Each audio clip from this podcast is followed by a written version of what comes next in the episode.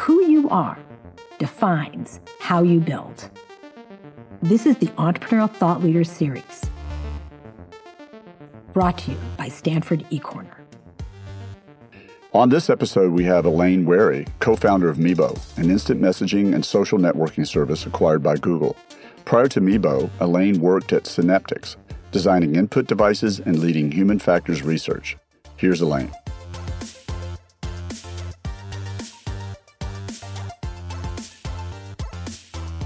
Tell you how thrilled I am to be here. Um, it just, it's, I was, it wasn't so long ago, I'd like to think, that I was in your shoes. And when I was thinking about um, all the different things that I wanted to talk about today, um, so many things came to mind. And eventually I decided that what I really wanted to be able to share today is something that I don't think you're going to be able to get anywhere else. It was certainly not something that I was able to find um, for many, many years. But what I want to share today is I want to talk about what I believe might be the future steps of your career. And I want to be able to paint a picture. I want to be able to make it real. I want to share with you. Um, I'm not going to be able to predict all the things that are going to happen, but I want to share with you an emotional experience of what it's like to go through all of the different levels within um, within an organization and within your career.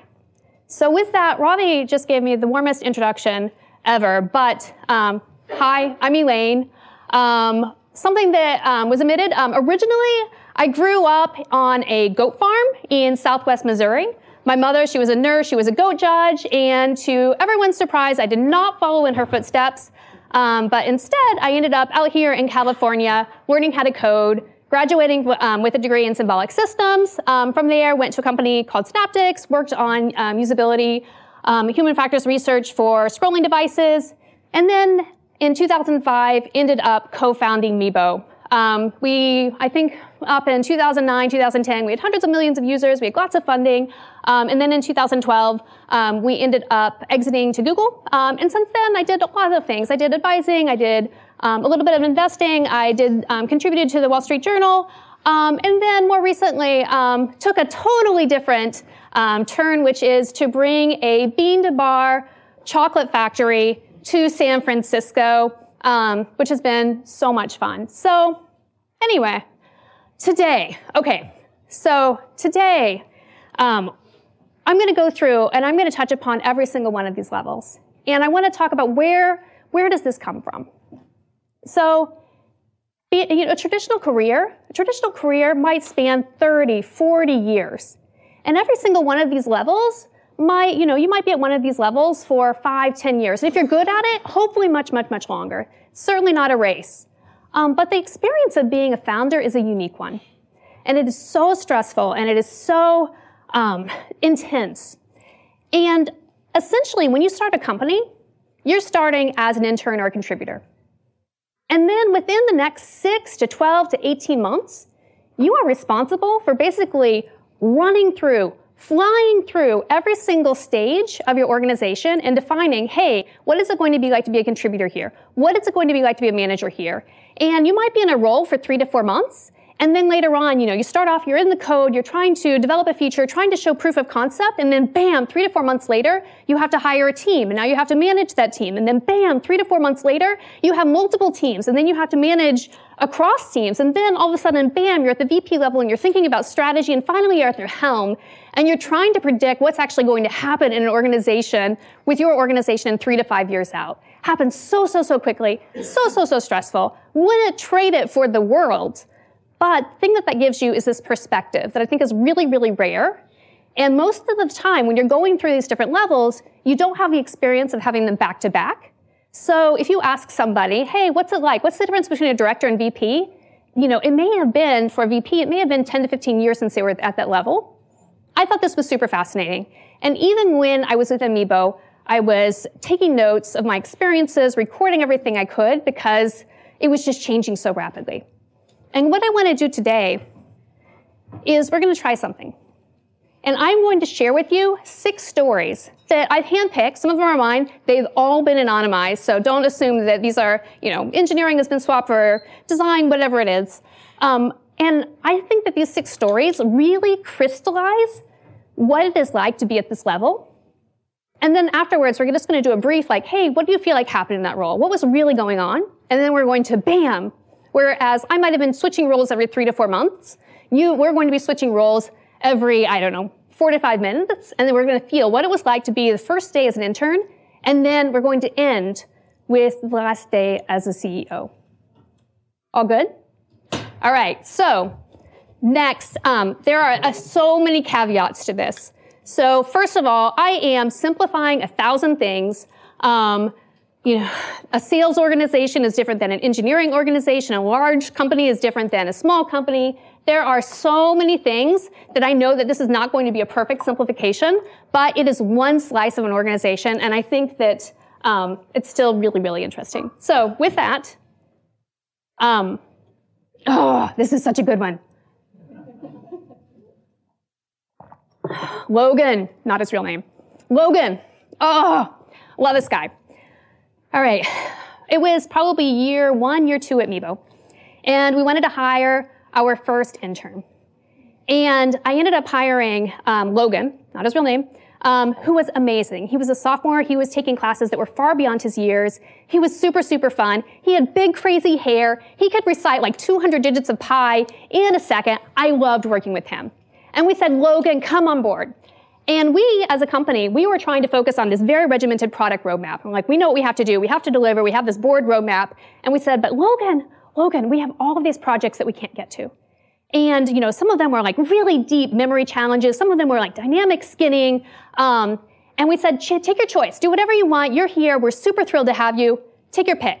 And so Logan takes our list of potential projects that we've thought through through the summer, goes through line by line by line, and then he puts his finger on the hardest project of them all.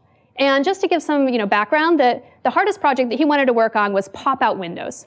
All right, so this is back before jQuery even existed. This was when we were working with like really, really, really, really crusty, antiquated browsers. We weren't even sure if it was going to work, and he's like, that's my project. And we're like, whoa. You know, if you say so, that's fine. Let's just, let's just see how far you get. Great. So week one. Week one, Logan, he is checking in code, he's fixing bugs, he's getting himself deep into a repository, he's trying to figure out how things work. It's great, right? Week two, he's actually like, he's like, you know what, I think it's time. I think I understand how the code works. I think I understand these libraries. I'm going to start trying to build a prototype. And by week three, he actually has a prototype, something that looks like when you hit, you know, pop out, bam, it's there. And we are all rejoicing. We're like, whoa, like this could actually happen, right? Week four, he's like, yeah, you know, everything's looking good, but I have to figure out some really deep technical issues. Week five, I think he goes on some, you know, goes take a break for the summer, comes back. Week six, he's like, okay, I got the technical issues. Now I just have, you know, all of these really tiny bugs and I think we're good. I'm like, this is incredible, right? Like, holy cow, this feature we were never expecting to have, wasn't on the roadmap, and I'm actually thinking that Logan can deliver. So then we get into week seven. And I'm like, Logan, how's it going? When are we going to be able to check this in? When does, you know, he's like, I'm working on it. I'm working on it. I've just got these small bugs. I'm like, okay, great. Next week, week eight, week nine. He's like, you know, those small bugs weren't so small, but I'm working on it. I think I'm almost there. I think I'm almost there. Week nine, week 10, week 11, week 12. I'm sweating. And I'm just like, Logan, right? Like, if we're going to do this, we've got to do this, right? And, you know, he's like, I'm working on it. I'm just getting the documentation. I'm making it perfect. Keep in mind, he's already branched it into a different, you know, he's, he's taken away from trunk, so we still have to merge all of his code back in. Gets to Friday and wake up and he's like, okay, I'm ready. And I'm like, holy cow, you're ready. And he had printed out all of his code and it was a 30 page code review on paper. And our entire team had, you know, we are like, okay, right? And we had to review every single line and merge it into trunk the entire day. And for those of you who are not engineers, this is the equivalent of like, I don't even know. It's like the equivalent of doing like open heart surgery. And then, you know, it comes to noon and you're like, hey, you know what? You know, actually, you know, it's my lunch break. I need to go, right? And for us, it was like, this is Friday. He's checking in 30 pages of code into a live product. And then after 5 p.m., we're not going to see him again. Crazy. Now, here's the thing, right? Full credit. First of all, Logan is amazing. I love Logan. If I could hire Logan today, I absolutely would. And to his credit, oftentimes when interns come in, their projects may or may not work, right? But to Logan's credit, like it was a massive undertaking. And, you know, yes, there were some bugs, whatever, right? He checked in 30 lines of code. But we actually maintained that code up until the very, very end of the existence of Meebo. It it was good code. He did a really, really good job. And yes, my engineering team, you know, pulled out hairs at time and they were super, super frustrated. But when I look back at it, he knocked it out of the park. So then, nine months later, you know, everybody's come, come to terms where we are. We're already moving on. I get an email. And it's from Logan. And he says, Elaine, Elaine, how's it going? Elaine, I'm ready. I want project number two. And I had to write this really, really difficult email, which is Logan, you are great. Your code is great. However, my team still has PTSD from the 30 pages of code that you checked in nine months ago. And as much as I would love to have you here, I don't think I can do it. And then time goes by.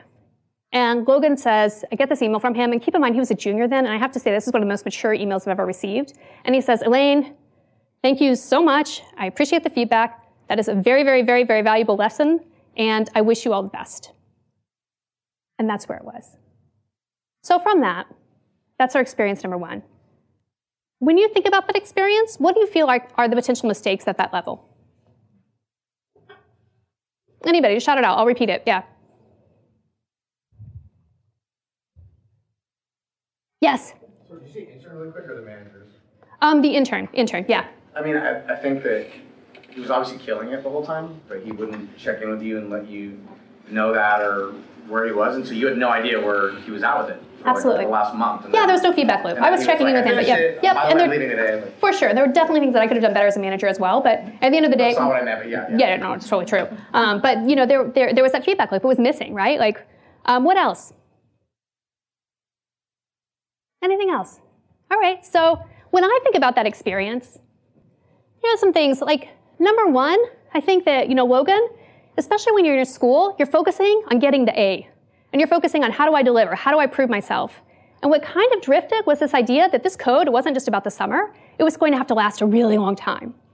Another thing is this black box. You know, I would ask Logan, hey, how long is it going to take to be able to deliver on this project? And he'd be like, I just need either six hours or I need to, you know, just need a little bit more time. And the thing is that the experience of having a project that is that meaty and being able to say, I'm going to build some predictability and be able to tell you when I'm actually going to deliver, that's actually a skill. And it's really easy to be like, oh, I just need three to four more days. You know, especially in school, like, you can pretty much solve any problem. No one will tell you this, but you can pretty much solve any problem in like one, maybe two all-nighters, right? But this was a bigger project and it was really, really hard for him to be like, you know what, I'm actually three weeks out. Um, wrong pace. I think that especially for internships, you know, you either have people swing two ways. They're like, I'm waiting for a checklist, tell me what to do on a day-to-day basis. Or you have somebody who's Logan who wants to essentially get his PhD in a summer. And then left field, which is where what we talked about earlier is don't waiting, not waiting for feedback until the last day. These people, this is going to be your reference, and you can ask for feedback and make sure you're in the right track throughout the throughout the entire period. So that's where we are. We're an intern. Are you guys ready? Ready for the next level? You, yeah, we're feeling good. All right. So next one, oh, so good, so good. Team member, contributor, call it whatever you want. Oh, oh. All right. Told you an engineering story, so I thought I'd mix it up and I'd tell you something, a different type of story. I love a story. Ah, okay. Um, so the story comes from a person who I worked with really, really closely at Meebo. And um, she was on our HR team for a period of time, doesn't really matter. And she came to me and, she's, and we were talking, and she shared this story with me that has always stuck. Love the story. Um, and so, in her very, very first role, she was not in HR, she was actually in recruiting. And so, as a recruiter, I worked with her, and I know how amazing she was. Let's just, for the, for the sake of this, let's just call her Lisa. It doesn't really matter. Um, I'm like, she was, Lisa was just so amazing at detail. She was completely type A. She um, would just nail all of the details. And in her first role, recruiting was a perfect fit. She was coming in, she was um, creating um, all of these job descriptions. She was making sure that everything within the organization was just so, making sure they weren't hitting any deadlines. And within like three or four years, she decided, you know what, the next thing in my in my career is not going to be moving up, but it's going to be moving to the side. And so now, instead of being a recruiter, she wanted to jump into a lateral move on the HR side. Totally fine.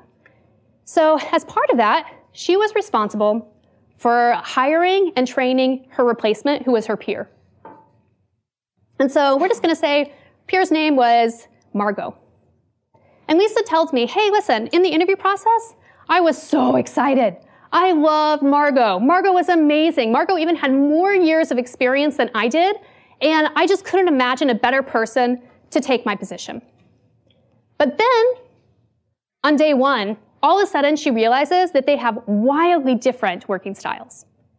And where Lisa was super, super detail oriented, always made sure things were right, made sure that she communicated, Margot was fast and loose and was just trying to roll with it. Um, and it was just a completely, completely different working, um, working style. And it came to a head when they were working on an applicant tracking system. Now, for anybody who doesn't know what an applicant tracking system, it's kind of a fancy way of saying like a spreadsheet that has all of your candidate information in it and um, it keeps track of which roles are open, which roles aren't open. And Lisa had been working on this applicant tracking system and she had almost gotten it to the very, very end. She'd been working on it super, super hard. And then she's like, you know what? You know what the mature thing to do is? I should make sure, I should give that project to Margot as one of her first projects that she can work on. And I should give that to, she should be the one to roll that out, not me. So she did that. Margot comes in, and Lisa's like, listen, this is my baby. I've been working on this for a really, really, really long time. You know, there are lots of things that we still need to think through, but I'm really excited for you to have it. And Margot's like, great. Like, let's just publish that thing, right? And Margot just wants to immediately launch it. They're a public company. She wants to launch it across the entire organization within her first few days. Now, from Lisa's perspective, she almost had a heart attack. And she's just like, I couldn't even believe it. To me, like, you know, there's so many things we need to make sure we need to train the team. We need to think, we need to double check that all of the data there. We need to like, you know, we need to make sure we're compliant. And for me, this just seemed like it was, you know, she wasn't respecting what I had done, but it was just like grossly, grossly irresponsible. And so Lisa, she goes to her boss and she says, listen, you have a problem. I have been, you know, working with Margot, but Margot is fast and loose. She is disorganized. She is not handling this. I think she's been irresponsible. I think things are going to break. And frankly, I don't like her. And her boss said to her, okay, you know, first of all, I hear where you're coming from. I understand where you're coming from. You know, I get it. But that feedback would be a lot better coming from you than from me. Now, Lisa was already super, super stressed. She was already on edge. Like, this was her baby. And when her boss said, hey, essentially, you know what? I think this is your problem, Lisa was just furious. So she is similar, similar day. She goes to, she's at the lunch table. And, you know, things have been brewing, have been so tight for so long. She's sharing a pizza with her friends, her other colleagues. And she's just like, she's like, I'm venting. And I'm just like, listen, you guys, I have to tell you how awful it is to work with Margot.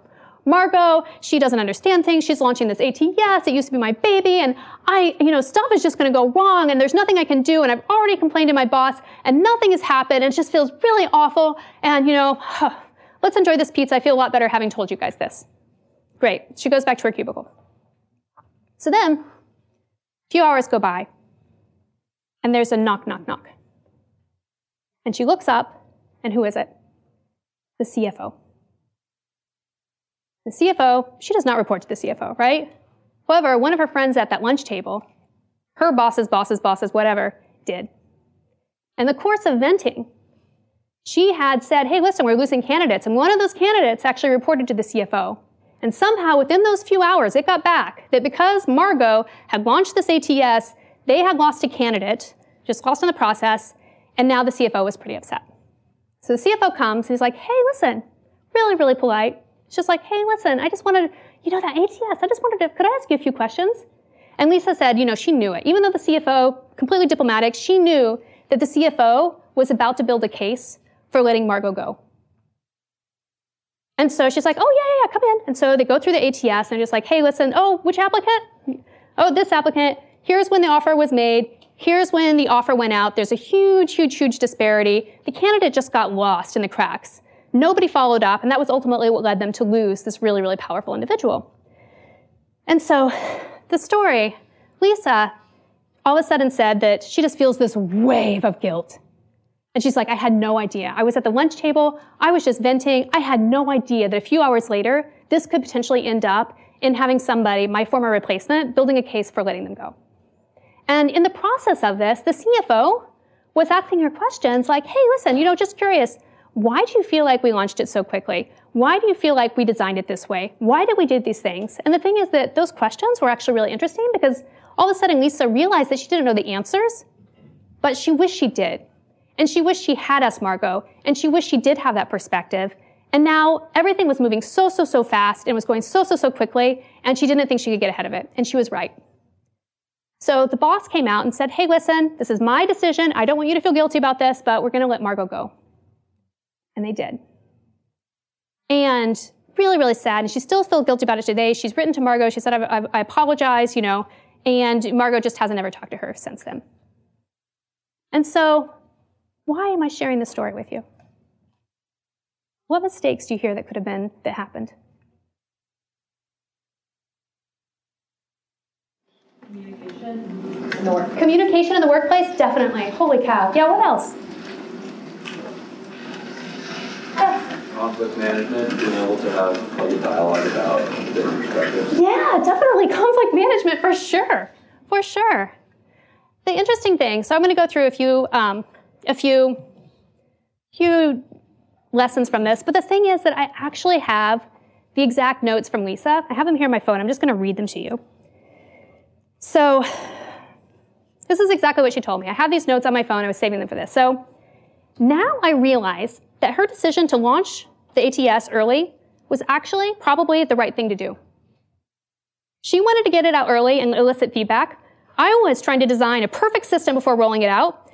My strategy probably meant that I was going to optimize for problems that didn't exist, and I would have been slow if I had gotten, been able to get it out at all. The mistake around the approval and the offer was true. Absolutely true.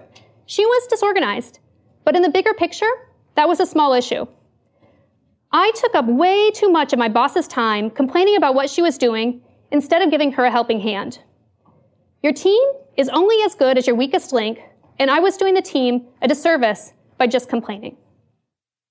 Today, I hold myself responsible for not helping, and in her final days, I got to know her as a person, and I saw she could have gotten there. I also know that I could have learned from her experience, and I was actually really sad to see her go in the end. Okay. So that's emotional journey number two. Stay with me. Bam, now we're managers. Oh boy. All right, William. William is somebody that I work directly with. Love William. William is amazing. Um, and um, I am you know, anonymizing the details, but for all intents and purposes, um, William was an engineer. He was an amazing, amazing engineer. Um, and at some point, we were growing the business super, super, super, super fast. And we wanted to be able to, um, we needed somebody to be able to lead the next generation of our team from New York. And William, he seemed like the absolute perfect person to do it. He knew the code.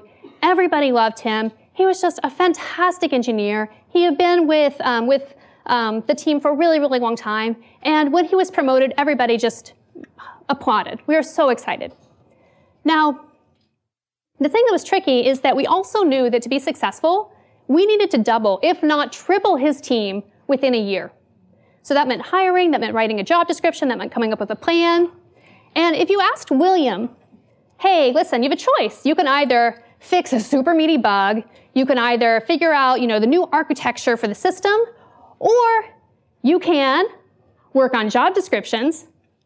The job descriptions and the hiring were always going to come last. And it's just so hard, that transition, right? Like you have spent years and years and years learning how to code and developing these skills. And then all of a sudden, when you switch from contributor to manager, you have to let that go and you have to try on a new set of skills that feels really, really uncomfortable. And William, we could see William going through that. You know, it was in a really, really painful manner. It was obvious to everyone else except for William. So it got to a point where we actually had, we knew that we needed to be able to support William. And unbeknownst to him, we scheduled this meeting. We had five or six of the most um, senior people in the organization there. And we're literally going through the job descriptions and we're trying to help him out. And we're just like, hey, listen, what do you think about this candidate? And I can see him and he's just like, oh yeah, maybe, maybe, maybe, but it's just not clicking. Now he didn't report to me, he reported to a director.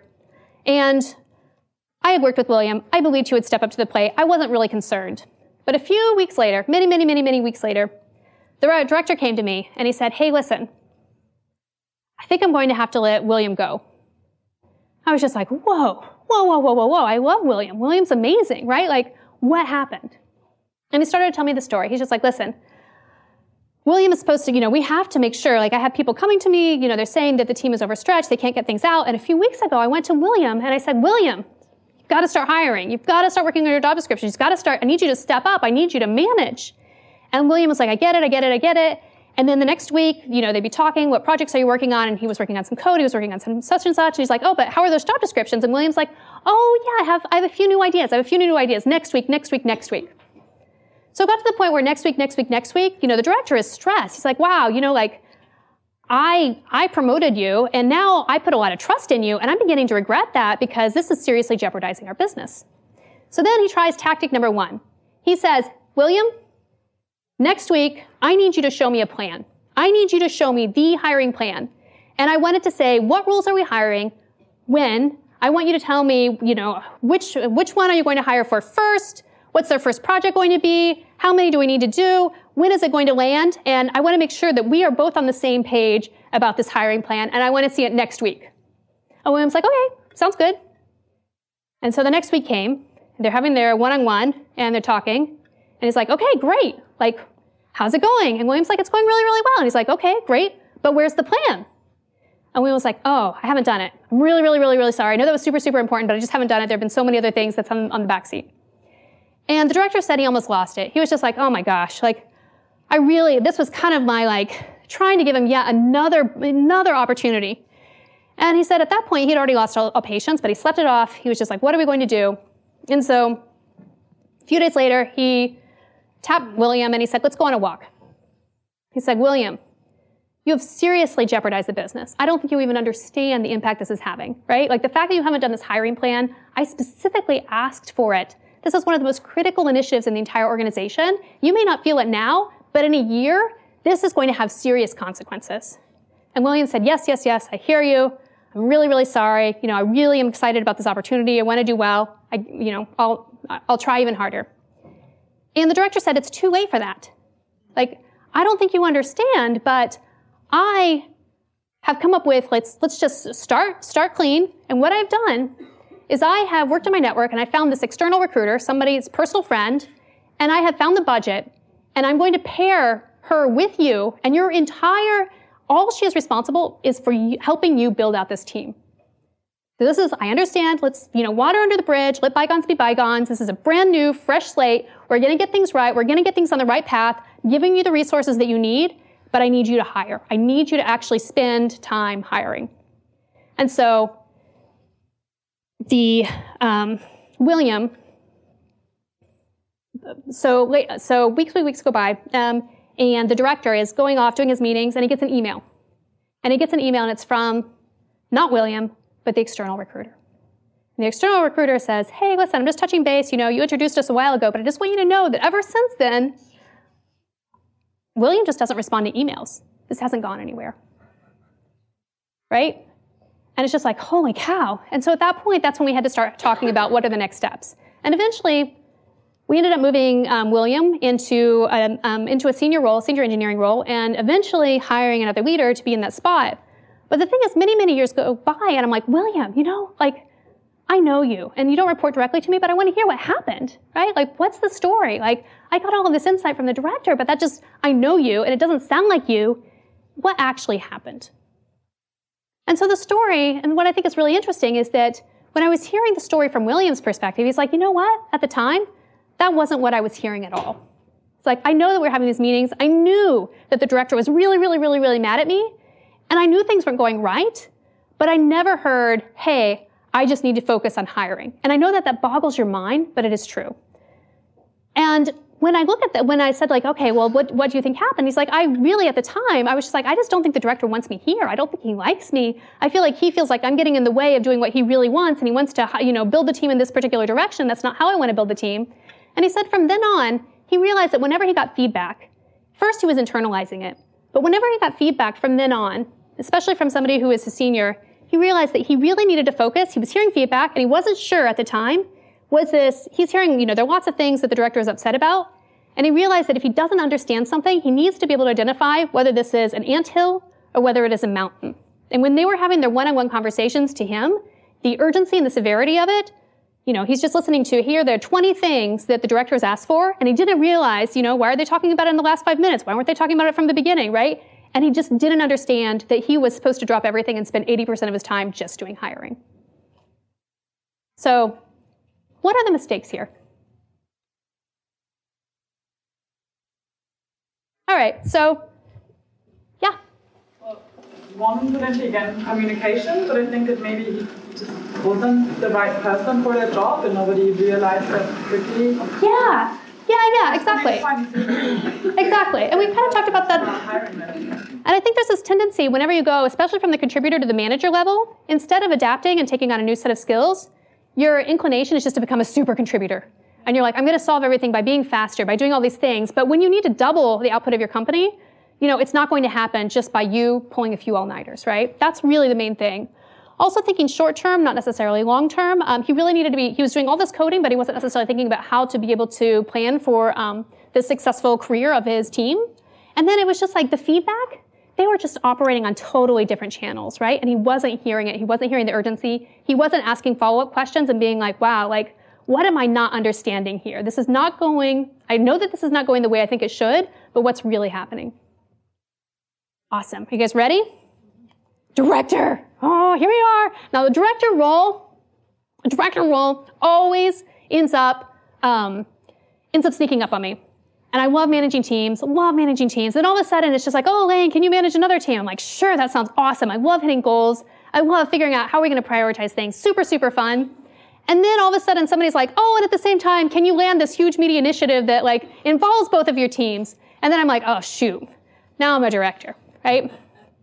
So the story that I want to tell, oops, whoops. The story that I want to tell um, is a story from um, a um, an engineer that I know, um, and she had grown into a director role, and she was responsible. She was at a startup, and she was responsible for overseeing a product team, an engineering team, lots of different roles.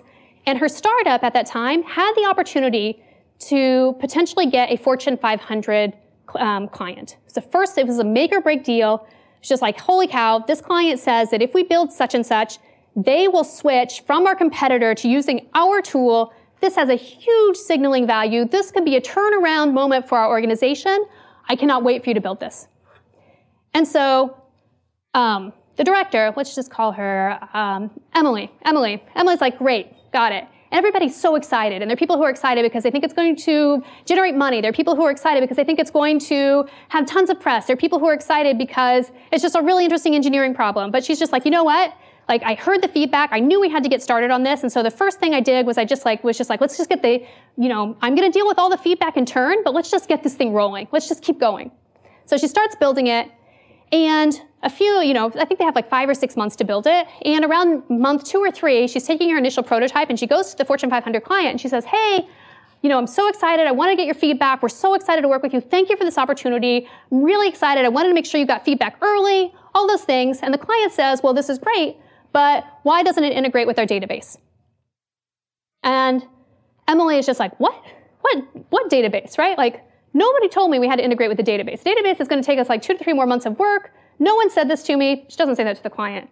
But she go back to her VP and CEO and she's just like, listen, like, you know, if you have conversations with the client or you've had conversations or there's something we have to implement, you need to tell me because otherwise, you know, I'm not going to be able to have the team and be able to build this for you. And so CEO is like, yeah, we could have handled that better. We could have given you more feedback early on. The P- VP is like, yeah, but you know, I really appreciate you just rolling with it. I'm so excited. This is kind of, aren't startup days crazy? Um, and she's like, yeah, okay, that's fine. That's fine. You know, what I'm going to do is I'm going to build the world's most beautiful plan. And I'm going to show you exactly how much time it's going to take to be able to build every single feature. And I just want to make sure that we're all on the same page because if we have any other surprises, I don't know. And she went to her VP and she's like, you know, see this plan. If we have any more surprises, like crazy idea, free trial experience, you know, something crazy out of the moon, I want to make sure that you know that we just, we can't do it and we need to be able to say no. You guys know where this is going, right? Yeah. So they're building it. They've done a really, really great job. And all of a sudden, it's a week before their deadline is supposed to happen. And the CEO, the VPs, there's this high level management meeting. Everybody comes out. And her VP comes straight to her and he says, Hey, Emily, right? Like, I'm trying to remember. I know we had this conversation a while ago and the CEO was asking. I can't remember. Did we decide we were going to do the free trial experience or not? And Emily's just like, holy cow. Like, literally the one conversation I did not want to have happen, right? We talked about this. We both agreed that we weren't going to have any more features. And the feature that I said that I was just making up in that moment that I absolutely did not want to do was free trial experience. And so she's like, we can't do that. That's, that doesn't make any sense. Like, that's going to be so hard to implement. And she called in her engineer and she's like, engineer, please tell our VP why this is so hard and why we can't do this. And the engineer tried. And the VP is like, yeah, but our CEO really needs it and that's what we need to do. And so in a week, they built the world's worst free trial experience ever and they launched with it. And what do you think happened? Yeah. Didn't work, right? It crashed and burned you know, it was, it was not the successful. They had done so much work. And then the last week, the week where they should have been working on bugs, they should have been working on all these other things. And, you know, the free trial, how do you get somebody to use a buggy product off of a really, really buggy free trial user experience? Like, this does not add up, right? So if you go to Emily and you say, Emily, what happened there, right? What do you feel like the mistakes might be? Yeah. She was very downwards, but not upwards. Oh, you are so astute. Yes, that's absolutely right. She was a, she wasn't necessarily thinking about the, you know, especially in the director role, you really have to be thinking about you're managing your peers, you're managing the people underneath you, and you are managing the people above you. And especially for director role, you are right in the thick of it. Absolutely. That's that's that's a the um, pretty much the the the number one of it. But the um, the other thing I want to point out here is that for directors, where they are really trying to figure out exactly like the director role, it's where the strategy hits the road. And they are responsible for taking these high level initiatives and turning them and articulating them into a feasible plan. And the number one problem that I see directors have is this feeling of VP, they're always complaining about a crazy VP. They're like, the crazy VP came to me and the crazy VP said this huge major initiative that we cannot do. And I felt like in that moment, I only had two choices. I could either say no and look weak, or I could say yes, but I knew that we were going to ultimately fail. And so it's like, which one do you choose in that moment? But the truth is that what was really happening is the VP and the director were not using the same language. The VP, totally rational person, he wants the company to do well. But when um, when Emily was going to him and saying this is really really complex, the VP wasn't hearing this is this is going to throw off all of our strategy. So what she needed to do was say, hey, listen, I understand this is really important, and if you want this to be successful, you want us to hit our numbers, then maybe we need to talk about whether something needs to go. I need more budget, I need more people, I need whatever and be able to have a communication at the VP, have a conversation at the VP's level. Cool. Great. All right. Emotional journey. Are you ready for the next one? We're getting down to the very, very end. Oh. Awesome. Thank you. So, um, I'm going to talk about the VP, the VP story, so the pivot. Um, I'll touch upon this just briefly, and then I'll move on to the final thing. But I want to talk about within Meebo, we had one thing that we always wanted to do, and that was we always wanted to make sure we had a plan B. And so we were always really, really good about this. We, um, for those of you not familiar with Meebo, we were on the back of AIM, we were on the back of all these other things. Um, and we knew that we could be turned off at any second. And so we originally said, hey, listen, if all else goes, we can always be open source. At one point when we thought AIM was potentially going to release a competitor, we actually like ended up building a copy of the entire social, their social graph so that we could launch something that was a competitor overnight. And then at the very, very end, like three to four years in, you end up in this point where in an organization, you need to be able to deliver on your promises to your investors, and we need to be able to deliver on profitability. And in this point, we thought we had a plan B, which was we were really, really excited because our plan B was going to be we were also building mobile at the same time. If we needed to switch over, we could.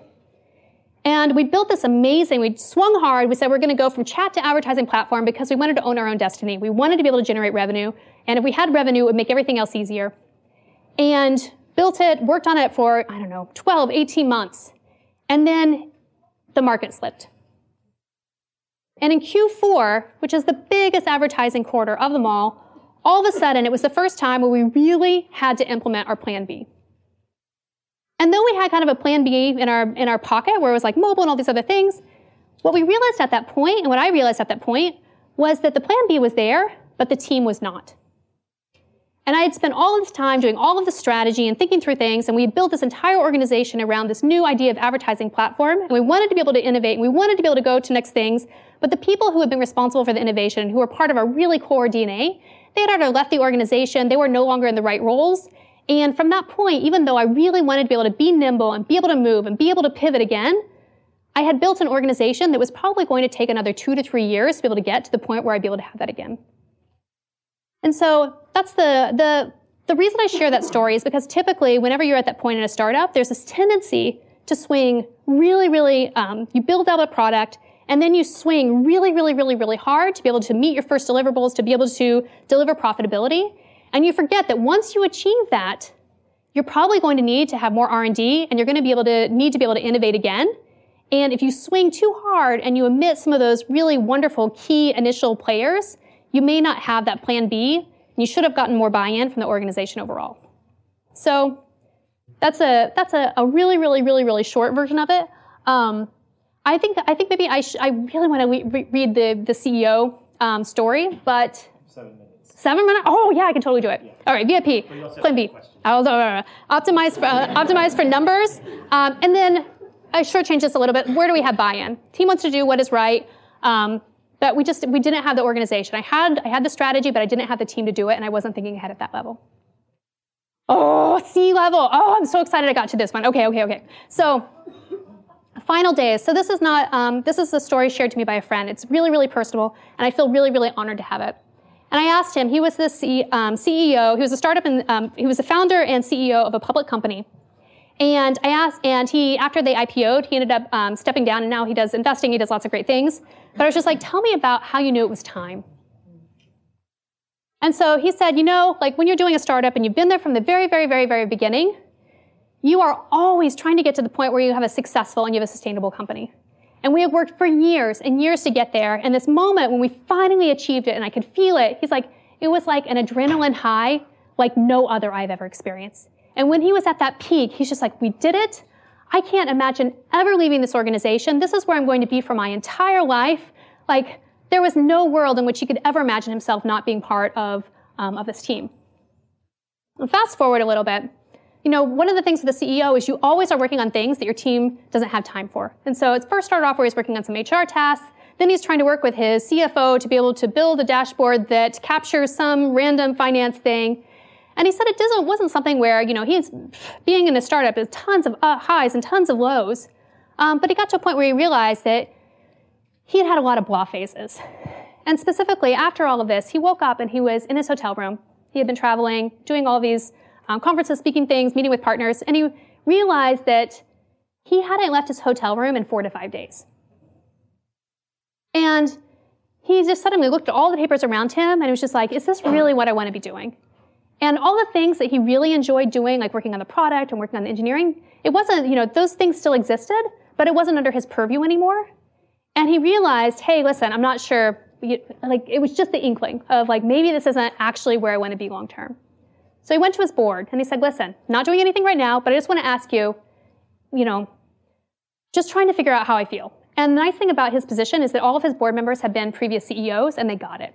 And they said perfect, they delivered the perfect response, which is like, I hear you. I know this is hard. Really appreciate where you've been, been from. I've been there too. And there have been times where I thought, you know what, maybe this is the beginning of the end, and I've been wrong. And there have been times where I thought maybe this is the beginning of the end and I've been right.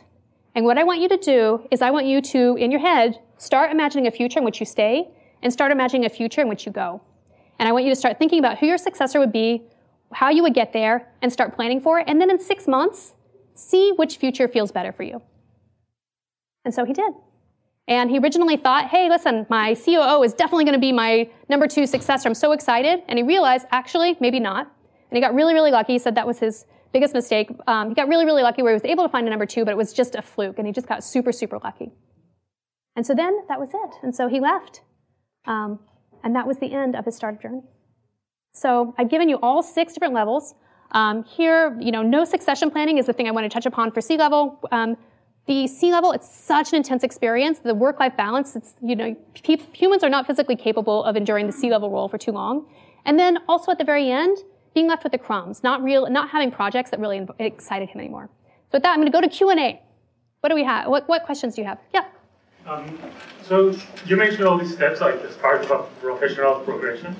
Uh, do you feel like founders that go straight into the C level, basically because they're the founders, and don't, don't go through all the previous steps, are they in a disadvantage? I think that um, Yep, absolutely. Thank you. Um, he's asking, hey, for founders who jumped immediately into a, v, a C level, are they missing something out? And the thing is that regardless of what my title was, my title was like, you know, co-founder, and I was leading the, the product team and leading the front end engineering team. So from the very beginning, I had a C title.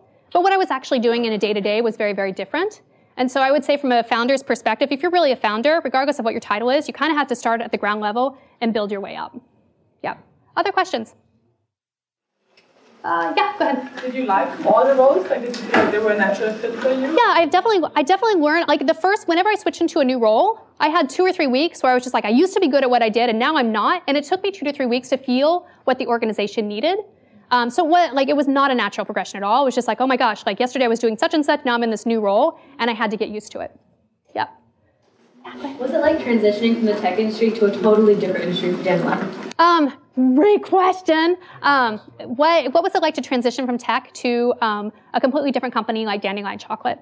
Um, I think that there were things that were really lovely about transitioning to Dandelion Chocolate, which was um, I felt like whenever I was in the engineering world and the tech world, everybody has this very concrete sense of how things should go. And when I moved into a completely different industry, I felt like I had tremendous freedom and flexibility to test things out, especially at an organization level, and do things that I hadn't done before. That was super exciting. At the other hand, release cycles at a chocolate factory are a little bit slower than um, in the engineering world, so that was definitely like something to think about. Yeah, go ahead. You talked about deciding when to leave. How do you decide when to move up, or if you should continue to cultivate your skills and your at your current level? The question was, when do you decide to move up, or when do you decide to stay? And I would say that as a founder, you really don't have much choice because you know you just rise to whatever occasion that the organization needs from you. And sometimes you're not good at it, and that's you know it's frustrating, but it's okay. There were definitely times where I'm like, okay, I wasn't very good at that, but I'm better at this level, and that's good. Yep. Final question. Final question. Okay. I, I, yep. From the very very back slide, one of the points was that it's important to have the team aligned, even if you're not sure it's the right course. Yep. What's the tension that you see between trying to get to an alignment that you think is better versus go with something that's more of a consensus view and push on that? I think it's a great question. And when I talk to other, when I Thank you. Um, when I talked to, so the question was, how important is it to get consensus versus kind of doing what you think is the most important? Is that a good, or yeah. driving towards a consensus that's more aligned with what you think is the right consensus. Right. So driving towards what you think is the right consensus versus actually getting consensus. Um, there's another story that I don't have time to share, which I feel like Orca illustrates this very, very well, where it's from a CEO who comes into a startup and has to figure out what are we going to do next. And he's just like, I feel like this is where we definitely need to go. But the team just came back from South by Southwest, and all they want to do is build such and such. And he's just like, I don't know if that's the right thing to do. But it was just like, mentally, I know it's going to take me at least 12 months to be able to get the entire team onto this versus we can just start building this thing that the team really wants to build after South by Southwest. And even if it's the wrong direction, at least we're all aligned. We haven't been aligned before, and I know we can course correct to be able to get to where I think we need to go long term.